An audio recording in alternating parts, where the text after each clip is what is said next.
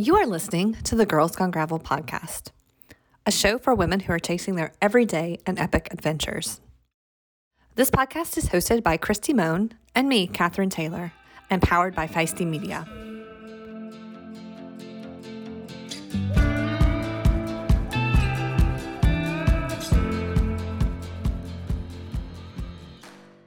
Well, hello.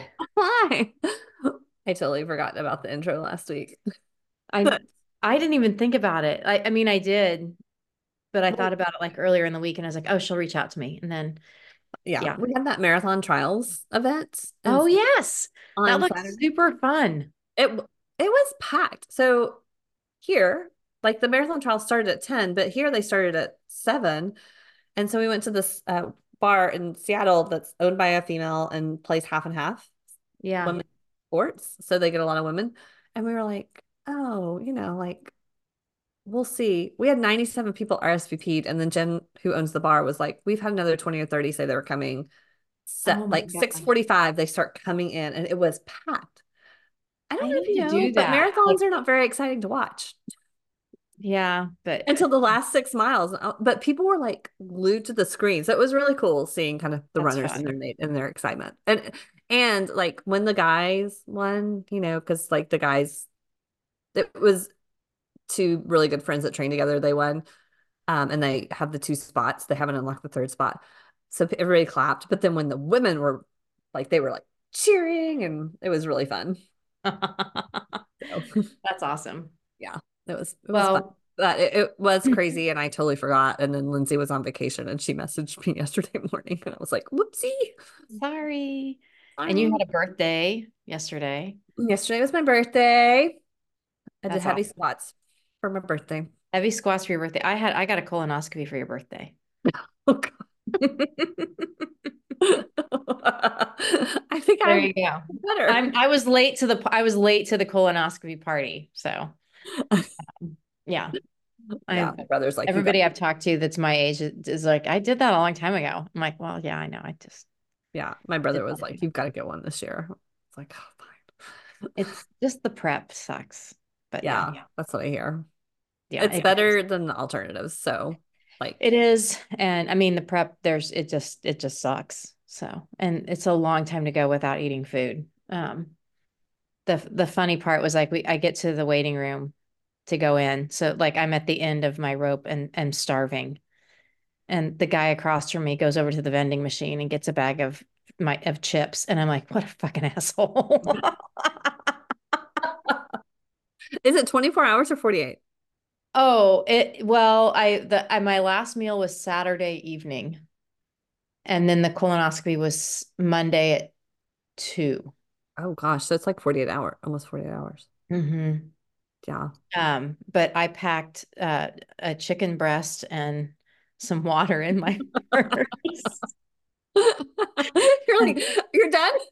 I'm like, I'm like, I was so hungry. Like, yeah, and I was completely loopy. It really, it would have been fun to record that because um, I'm not like the normal like happy, like super happy person. And the nurse and Tim were both just laughing their butts off because I was just like, I, I just was all excited and I was telling him about my dream that I had when I was under and like I was like let's skip let's make it let's play hooky the rest of the day and I looked at the nurse like can I do a workout and she she's just like what is this girl's issue and she's like yeah sure and I went home and took like a two and a half hour nap so know, there was That's amazing. none of that but anyway it was fun oh, So. Wow. well we get to talk to like one of your you you fangirled a bit Yeah, we um we chat with Leanda Cave, which was really funny because I had seen an article that she was doing some stuff with Pinarello and with their uh gravel collect or their collective and in gravel and I was like, "Oh, that's interesting." Uh but if people don't know, she was the 2012 Ironman world champion and 70.3 world champion.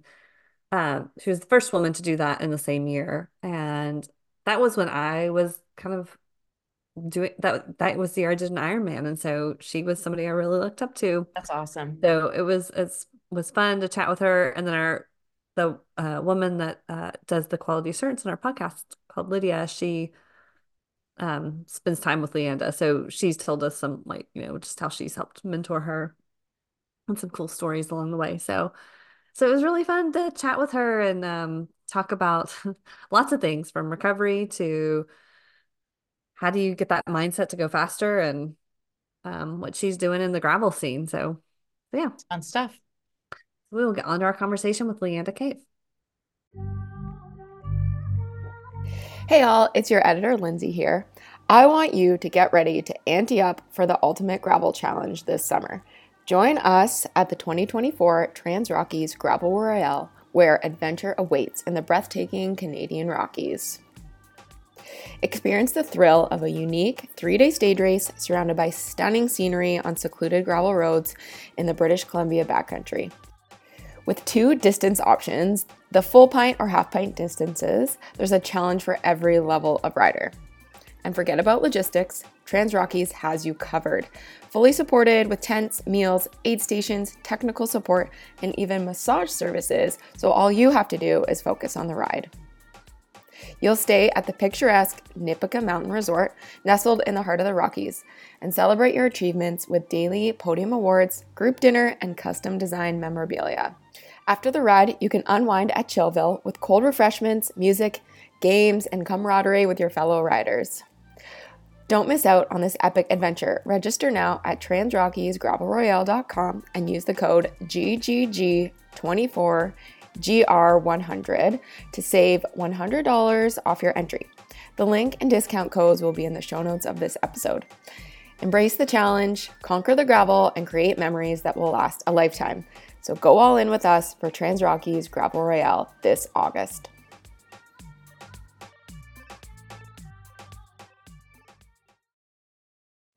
Once again, not finding the record button. Come on, Kathryn. I did find the record button. I finally found the record button.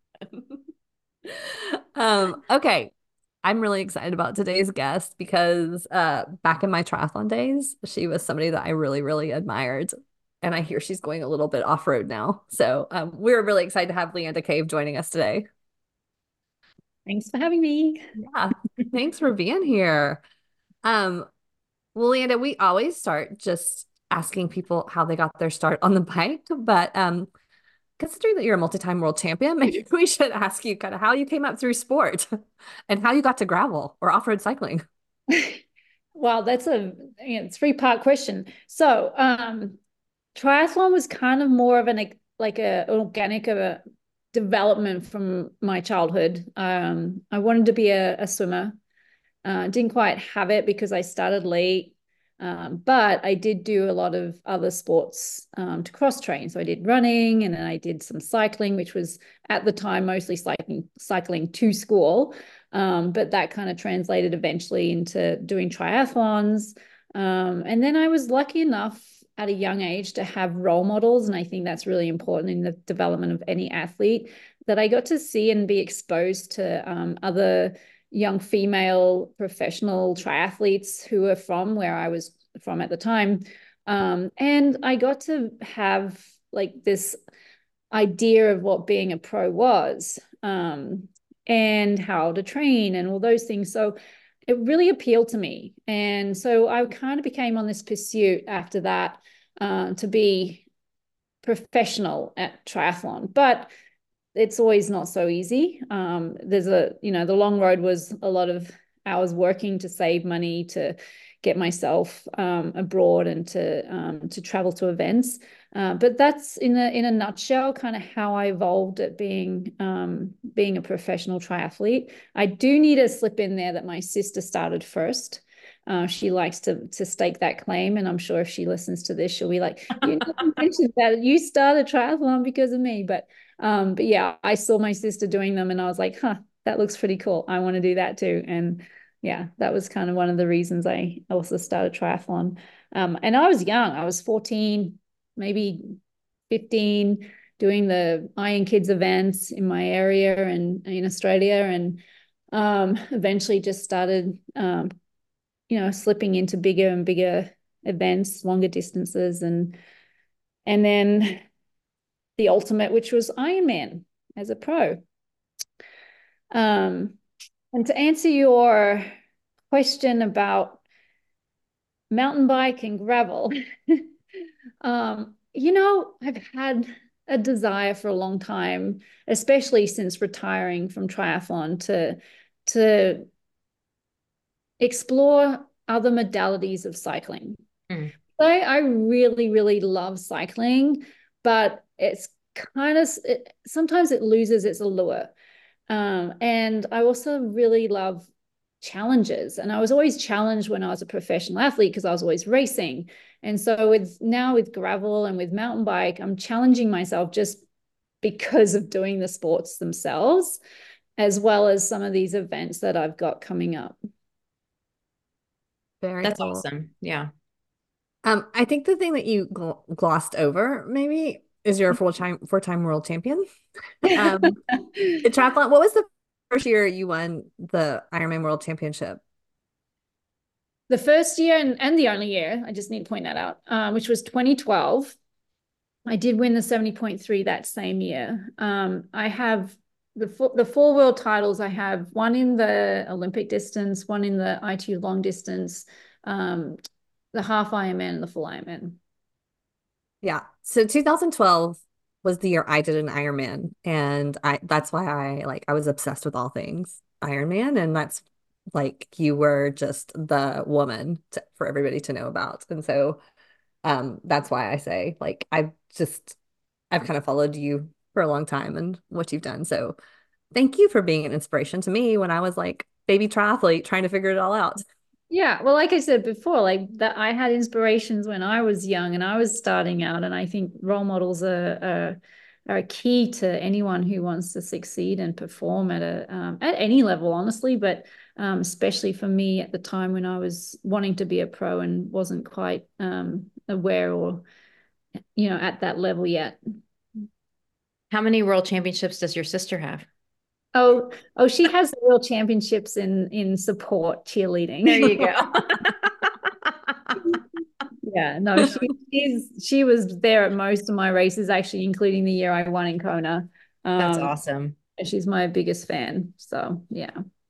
Does she still live in Australia? No, she's in the UK now. Okay. So I, I mean, backstory: I was actually born in the UK. Um, oh. and yeah, and I actually raced for Great Britain when I was a pro. Oh, okay. Oh, fun. Yeah. yeah. Um, what brought you to Tucson? Um, for the second time. so well, I know I, that's like triathlon mecca, right? Like, so yeah. Well, honest, that was there? Tucson was on my radar only because I had a friend who was um, here every winter. She was Canadian. Um, and I met her in Australia and she's like, Leanda, you should come to Tucson and train with me over the winter and and start doing half Ironmans and Ironmans. And I was like, sure, that sounds great. Uh, so uh, I came and joined her for a training camp. And then I kept coming back for training camps. And eventually I was like, you know what? I'm just going to move here. It's dry. It's awesome. The weather's amazing. I, I first landed in San Francisco when I moved to the US. Um, and it was always raining, actually, kind of what the weather they're having right now. And I was just like, I, I can't live. It's just like, I might as well go back to the UK. So, um, so Tucson was just this amazing place with, it was affordable. It had everything you needed to train. It was, um, it was just something that to me like lent itself to being, you know, the perfect training venue. Um, and so that's kind of where I moved here originally. And then, um, after my triathlon career, I left well, I left a little bit for before I retired, and then I came back last year to open a um, sports recovery center um, called Innovative Alternative Clinic, um, which was founded by a friend. He's a he's a um, avid athlete, not professional by any standards, but um, it was something that he really wanted to explore, and um, me and my my other half we jumped on board with that. Very cool. I, I when I was reading through some stuff about you, you had talked about how that's become really important because of like it wasn't necessarily important early in your career. And now you see kind of the value of it. And I would love, we talk a lot about that, especially as you get a little older, like how important recovery is and how important that actually is to the training process. So, what are maybe some well, one, what does your clinic do? And maybe what are some of the things you've learned about recovery?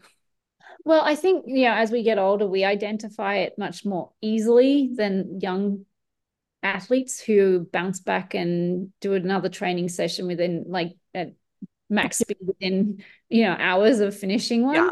Uh, and and that is probably what I feel um, has made it probably, especially for professional athletes, not such a huge um, uh, thing they spend or invest money on um, because they think they're you know they're invincible. They're mm-hmm. young and they they can bounce back very quickly. Um, however i do feel especially when i became an older athlete racing against some of these young kids there was something missing and it was the recovery. And i found there was such a limited availability of recovery modalities that you could find in one location and so mostly the reason why we've opened this um, is to provide all all the things that we can, cutting edge stuff, you know, forward like things that most places you can't even find. Some of these things that we have here in Tucson, um, just putting them under one roof, so mm. people have access. Um, access is the biggest problem. I mean, you shouldn't have to join a spa to or a country club to have access to some of these recovery modalities. And that's what it seems like in a lot of places. So, I mean, we have this clinic here, and I mean, ultimately, it'd be great to have one um, or, you know, have several around the country. But, um, but I do see them popping up um, in other places, which, which is great. Uh, and we have, I think, our most common treatment that we have is, um, or we treat people with, is the human Tecar radio frequency. And that's only just been FDA approved in the US. So we're the only licensed clinic in Arizona and Colorado to have this. Um, and it's what all the pros are using in Europe. Like all the pro cyclists who come here in the winter to train know all about it and they're coming in to see us because they can't get it anywhere else and they know how good it is for recovery. Um, we have cold plunge cryotherapy, uh, red light therapy, um, obviously stretching. Um, and, you know, I know that IVs are not allowed for um, athletes, but we do do IVs for um, people who, you know, just general wellness, people who want to have longevity and um, and also recover from day to day. Uh, we offer IVs. And is that like a pay per service or is there, I mean, yeah. you, you mentioned, okay, so it's like, it's not, you don't have to have a membership. No, no, you pay per per treatment, or there's you know a variety of um, packages um, for, for um yeah, if you kind of want to combine a few different uh, therapies. I might be stopping there on my drive from Washington State to Patagonia to yeah. recover from the I need some recovery just from the drive. To, yeah, sprite you up. yeah. In between camps, go up there for a little recovery. Yeah. R and R. Yeah. Um, um, yeah, I do I'm, think it's interesting. Sorry, like I, I think it like we just really hit on it where you know when I think about the younger athlete, my younger self, where I was just like I didn't stretch, I didn't, I, even though like I knew I was supposed to, it, I never felt like I needed it, um, because I could just bounce back and do the next workout. And now it's just like, wow, I can't even. It's a different, it's a different body, it's a different mindset. It's like yeah.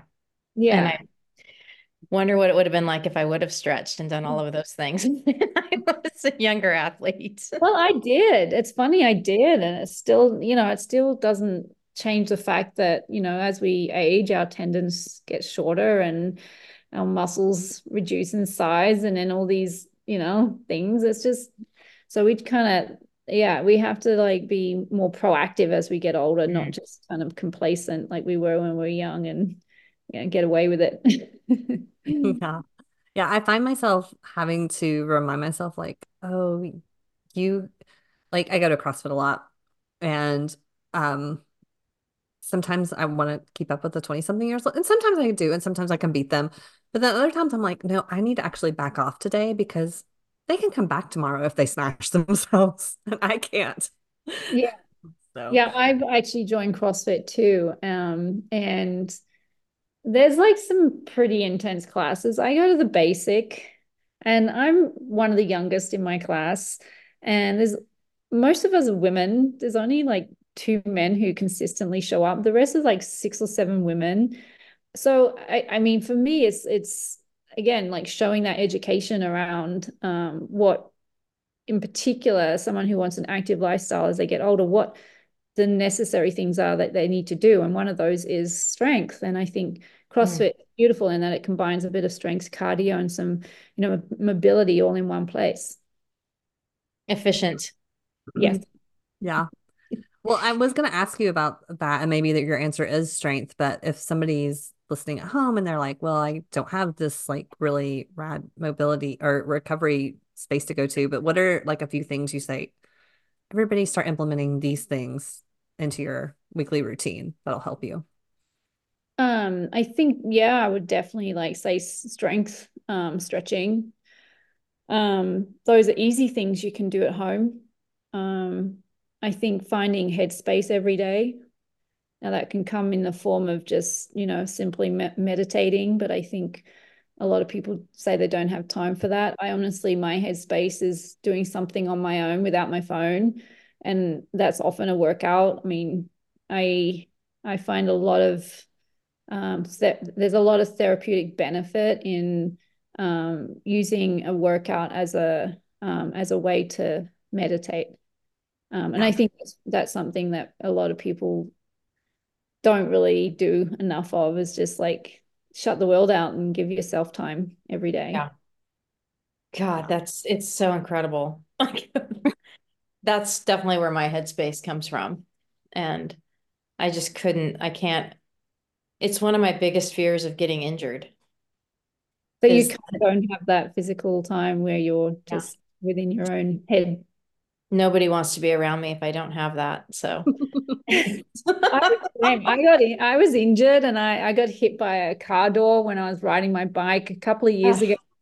And I fractured my pelvis. And I tell you, the house was never so clean because I ended up having to shift that energy that I was using for um like that mental and, and the physical energy that I I, I liked and enjoyed, I had to find it somewhere. And I found like cleaning the house is somewhat therapeutic.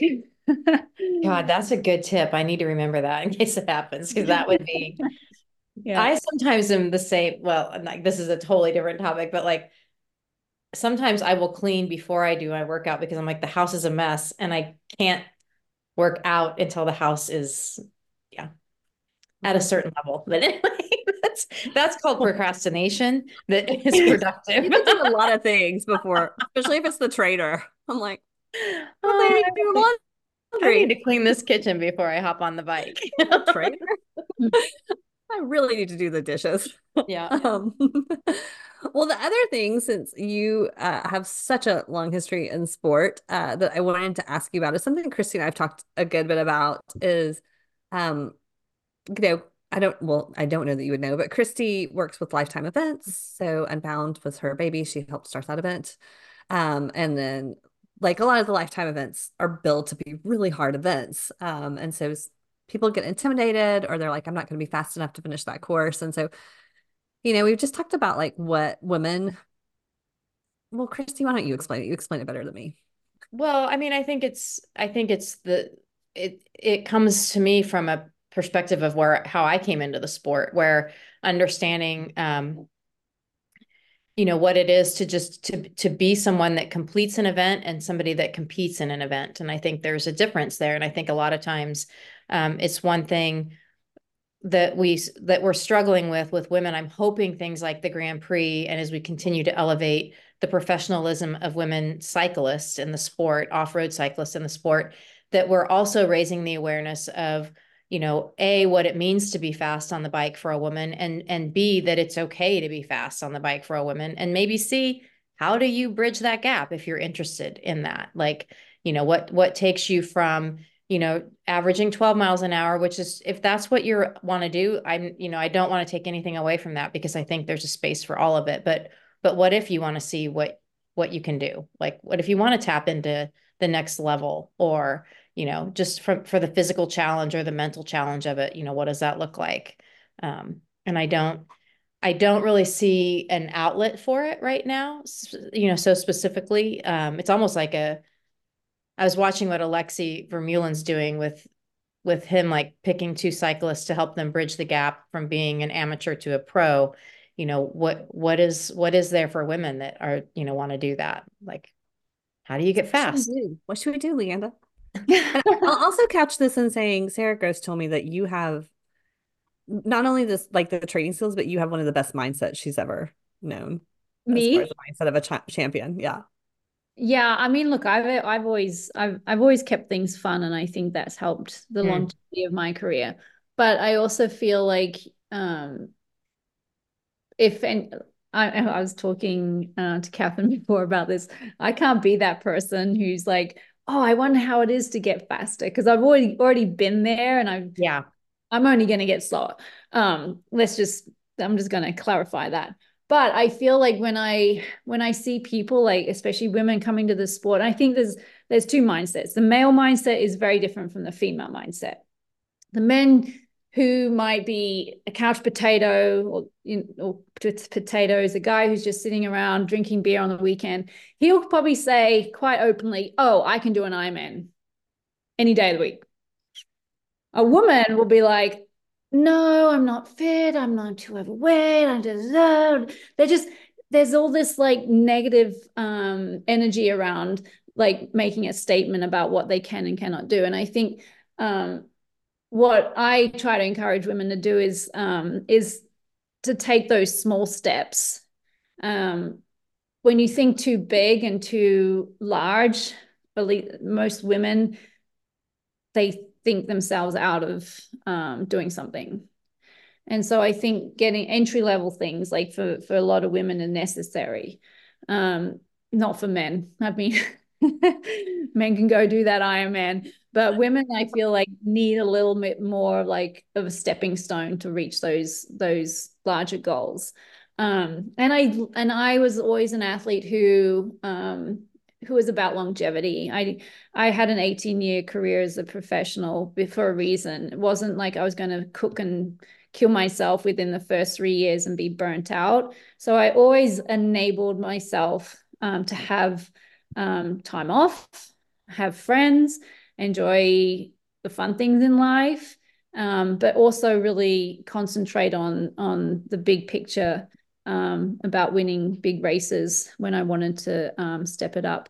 And so I think having a more holistic approach to professional sports or reaching the big goals um, is really important rather than focusing too much on on a strict diet um, a strict regime of getting up at five every morning a strict regime of going to bed at eight every night you know these things really limit someone's longevity in mm sport and really make it more of a chore than something that's enjoyable.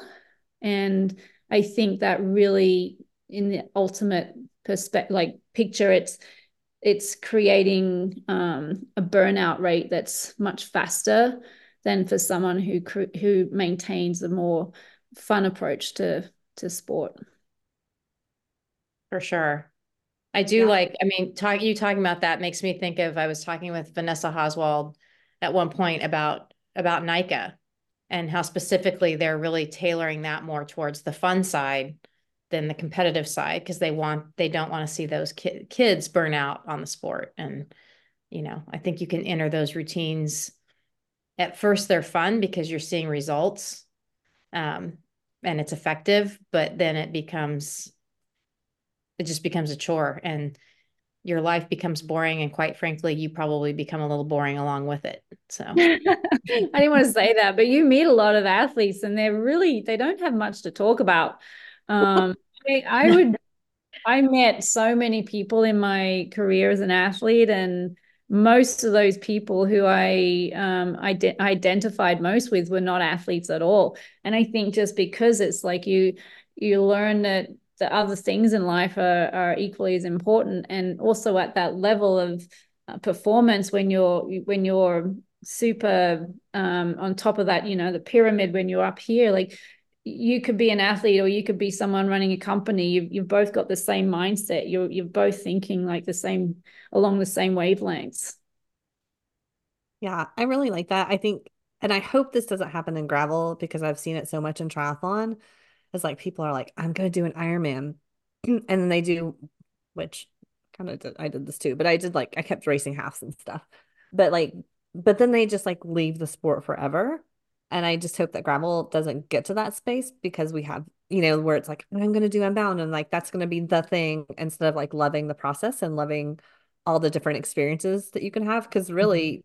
it's consistency over time, right? Is how you yeah, I mean that's what I love what Lifetime are doing with these, you know, the Unbound and everything. I feel like they're really opening um, pathways for people to stay um, stay entertained. Because I mean, for me, like I'm I'm super excited about doing uh, an event that's not a triathlon it's on a mountain bike. I'm super excited about doing a gravel event. Um we're mari and i we're, we're hosting a gravel camp at, uh, over memorial weekend. Like i'm super excited about doing that which is definitely something out of my wheelhouse that i've not done before. Um i'm doing yeah like possibly leadville if i qualify. Like these things are super exciting for me. Um and no i mean if you if I, if i put triathlon in the mix you can do it all. Like you can yeah. you can be like a great gravel uh, great gravel athlete mountain biker triathlete because you know we're all endurance endurance sports uh, fanatics at the end of the day. Um, and and one sport always crosses over to the other. Yeah exactly. Well uh you so you recently started working with pinarello is that new for this year, or have you had a relationship with them in the past? Because I know that's how you and Mari have kind of connected on these events you're doing. Yeah. So, well, what I love, so I'm I'm I'm a part of what we call the Pinarello Collective. That's a very new program. They've had the Pinarello Scuderia for for a while, but the Pinarello Collective is super new. So they're targeting different regions in the US, and it's just a one tier level. But it's more about inclusive um, cycling, um, having rides that um, epic rides that people are excited to turn up for um, and maybe mo- like for for tucson right now is a lot of out of towners who might not know where to ride or um, where to go or what group to join. And so with the collective we are providing um, options um, for tucson. There's also one in um, on the east coast northeast i should say and then also on the in the northwest um, and so you've got like options now where you can look up all the information on the website and find rides to do in the regions that you might be um, interested in either going to or that you live in right now um, that you might not have um, done before, but also meeting might like-minded people. And you know, we talked about um, you know that the women and and people getting into a sport and they don't really know how to start or where to go or who to learn from. So my goal is to, as being, you know, one of the leaders in the collective, is to educate, uh, to make sure that we encourage beginners and teach them just basic skills, basically like how to change a flat, how to corner, how to um, brake properly in a group, all those sorts of things that make them more a more confident rider, so they can explore um, cycling at a bigger level and maybe uh, eventually get to the point where they want to do some some racing or events. That's awesome. And then you and Mari are doing some camps too, right? Yeah. So we so I have a so we're doing some rides. I've got a ride this this weekend um, in um, in LA. I'm not sure it's if it's going to be still flooded or not. Um, hopefully not. It's um it's actually with it's called Serious Cycling, and then we have um we have a camp in Vail over Memorial Weekend, gravel camp. I think that's going to be like epic. I mean, yeah, women's only. So um, we're really just again like encouraging women who possibly would would be more intimidated by having um, men around um, or just need some entry level um, tips to get into the gravel scene a little bit more to come and um, and experience gravel riding um, in a really fun um, un uninhibiting environment yeah. uninhibited yeah i think that's the word yeah i love I, I mean to get to ride with you and Mari, you know, like, I know. people forget like Mari was like the first one of the first gold medal gold medalists for the U.S. silver, but she silver. won. She yeah, had... but she was the first medalist because she was first, one of the first women to go in cycling. Yeah, I mean, she's kind of a legend and she's also a great person. She's got so much um, time and patience for for offering um, help and advice uh, to people. Um, and I think, yeah, a lot of people really appreciate um, spending time with Mari because she's just so giving with all the information and um, experience that she's she has. Yeah, yeah, we had her on the podcast as a guest couple of years ago, I think. She's very welcoming and just very approachable. Like you kind of think that maybe she wouldn't be, but she's totally approachable, and that's yeah. you know, very kind soul. Also, it, her dog is usually in her purse, so. which is the best. I think her dog passed away. Oh, I'm sorry. Yeah, yeah, yeah. little uh, beetle. Yeah. yeah. he would always be at like the events in her little bag. Yeah, he's cutie. Well, maybe she'll have a new puppy in her purse. Maybe, yeah. um, well, that's uh, I love that. So, if people are interested in finding out more about your all's events or the Pinarello rides, where should they? Where do they go? They can go to my website, leandacave.com. Okay. They can awesome. go to Pinarello. I think most of it's always on my social media. Um, I, I, I think I post a lot. Yeah.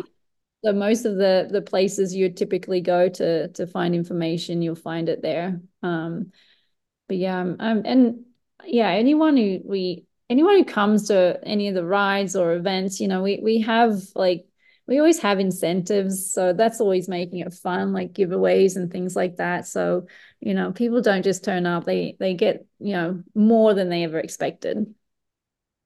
Yeah, for sure. Um, yeah, giveaways are always good on yeah. ride. Yeah, I'm really I'm excited. I mean, I, my history with Pinarello goes back. I was I won Kona on my on a Pinarello, so um, so oh, I'm, I'm excited yeah, I'm excited to be riding and representing Pinarello again. Um, and yeah, I've always loved their bikes and um, yeah, I'm really their bikes are freaking beautiful. Like they're, they're literally nice. works of art. Yeah, I, I always said when even before when I was sponsored by them, like it's it's bike bling. Yes. and and I know like the, the price point of bikes in general these days is kind of a lot. But you know, I spend more time on my bikes than I do doing anything else, to be honest. Yep. So I mean, I don't have like the ten, fifteen thousand dollar fancy handbag. I have a bike. That's what I that's what I I'm sorry, I wear. I wear my bike. That's kind of like what I really um, you know, would want to be spending and putting money into is something that I'm using every day. Yep. Yeah. It's funny because when you talked about like the guys will just sign up for an Ironman, and I'm also like, the guys will also go out and buy the ten thousand dollar bike. Yeah, guys don't have a concept of money. Like I send my I send my other half out to go shopping and he buys the most expensive everything. I'm like, you know, there was like a cheaper, you know, version and he goes, Oh, I didn't look. I didn't look at the prices. I just picked what I wanted. the only place I do that is at the grocery store. Yeah, well, I mean, the only place that I don't like worry, like I don't worry of necessarily. Well, I, I mean, I still look, but like that, that's the only place I don't necessarily like comparison shop. I'm like, I need good food to fuel my body. I'm not going to worry about what the head of lettuce costs. Like, you know, I mean, but like anything else, yeah. But he'll, he'll go to he'll go to Whole Foods. I was going to say, Kristi doesn't have a Whole Foods in Emporia. This is the this is where the difference is he'll go to Whole Foods and buy paper towels. I'm like, you don't go to Whole Foods to buy paper towels. No, no, no, no. They don't work. They don't soak up anything. So yeah. Go, you know, he'll go to Whole Foods instead of like going to like a Walgreens or whatever. Like, but he just he's like, yeah, that's, that's just where I want to shop and get my stuff. That's amazing. I'm thinking of so many stories when you bring this up right now. I'm like, we could like start a whole list of like, yeah that my husband's shopping habits compared to mine are complete like night and day, night and day. So, and the, it's the same with the racing. Like when when we both were actively racing, like I was literally like budgeting, and mm-hmm. he'd just sign up for. I'm like, that. What the heck? I how like are we getting a hotel? Like what? Like how is this happening? Like, nope, just sign up. Yeah, yeah, my half does that too. His name's Michael. He'll sign up for for a triathlon and have maybe a 50 50 um, idea of actually racing it. But he's signed up for many and never gone. So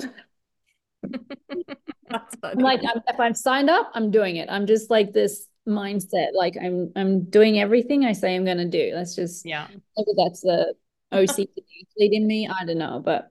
Well, we know you're not the oldest child, so that's not it. but, yeah, I'm the oldest child. My sister is, so yeah. yeah.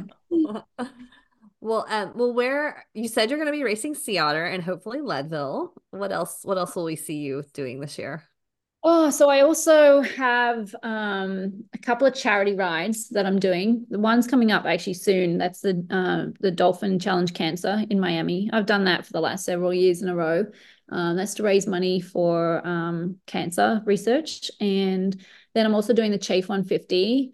Um, that's gonna be in June, I think, and that's also a charity ride to raise raise money for um, learning and reading uh, for children.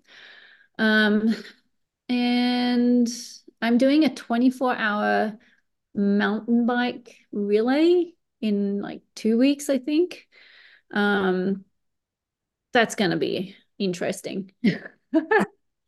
I'm there for the fun of it. I really am. I'm not we're if my team is relying on me to be decent at this, then I'm I'm gonna let them down.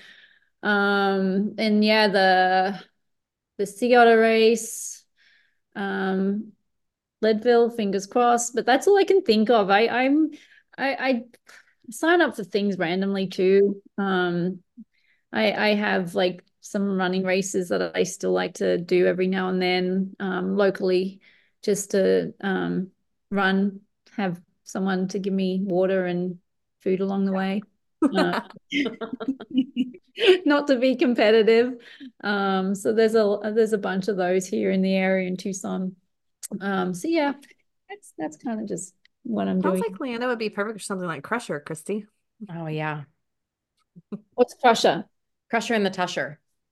It's in oh. Beaver, Utah, and it's um, supposedly the bill for it. It's the sixty. It's the hardest sixty-nine mile race in the U.S. It's just a boatload of climbing. What? Bike race. Bike race. Oh, yeah, gravel. Bike gravel, race. and lots of this. Oh, vertical. yeah. yeah. In the hill. Yeah. You go up lots of hills. The finish is mean. It's just flat out mean. It sounds perfect for you. I just, I literally like when I when I rode when I drove the finish line, I for the first time I was like, this is literally not nice. so. I have to admit, the one thing that I don't like doing since retiring is hurting myself too much. And Lydia Russell, I know you know her. Like, I'll go wow. running with her, and I'm like, I don't want to go hard. I'm doing everything easy. I don't want to hurt. Lydia's also like 20, something like that, and like a very good triathlete. So yeah, she she um does the quality assurance on our podcast. So she listens. She, she's forced to listen to us every week. Yeah, exactly. Thank you, Lydia. yeah, the young youth that that, that awesome. Yeah, that generation that can recover. Yes, yes. Well, um, we really appreciate you hanging out with us, and yeah. it's been fun. Uh, catching up and sorry I confused Australia and the UK. oh no, I, that's fine. I was born in the UK and lived in Australia. You were in Australia for a while. yeah. Um, in fact, one of my what I my last job job before I became a pro triathlete was working at Australia Zoo for Steve Irwin. Oh, yeah, wow. you guys know Steve Irwin. Yeah, he was my boss. So um yeah, and then you know he passed, but um yeah, he was he was the last. So I had I had fun um working there at the zoo um for him. Um that was a, always good fun. Um but yeah, I, I spent um I think about 16 years living in Australia. It makes sense now that you say because I'm like the accent does sound like both when you talk. Yeah, like, it's my a little British. more like to you. My, when I go see my parents, they're like, "Oh my god, you sound American." when I'm in when I'm in here in the US, people think I sound Australian, and when I'm in Australia, they think I sound British. I mean, you know, yeah, yeah. I can kind of hear a mix. So we don't think you sound American. no. well, um, we will look forward to seeing you at Sea Otter, or maybe you'll sneak down to Patagonia. Yeah. Over. Yeah, I think will. I, I it's beautiful down there and it's so close. So um a lot of people go down there most weekends to ride gravel right now. So um yeah, for sure. Awesome. Well, thanks so much for taking the time to chat with us today. No problem. Thanks, guys. You have been listening to the Girls Gone Gravel podcast. This podcast is edited and produced by the team at Live Feisty Media. If you've enjoyed the show, please leave us a rating. It really helps other women find the podcast. And be sure to follow us at Girls Gone Gravel on Instagram or Facebook.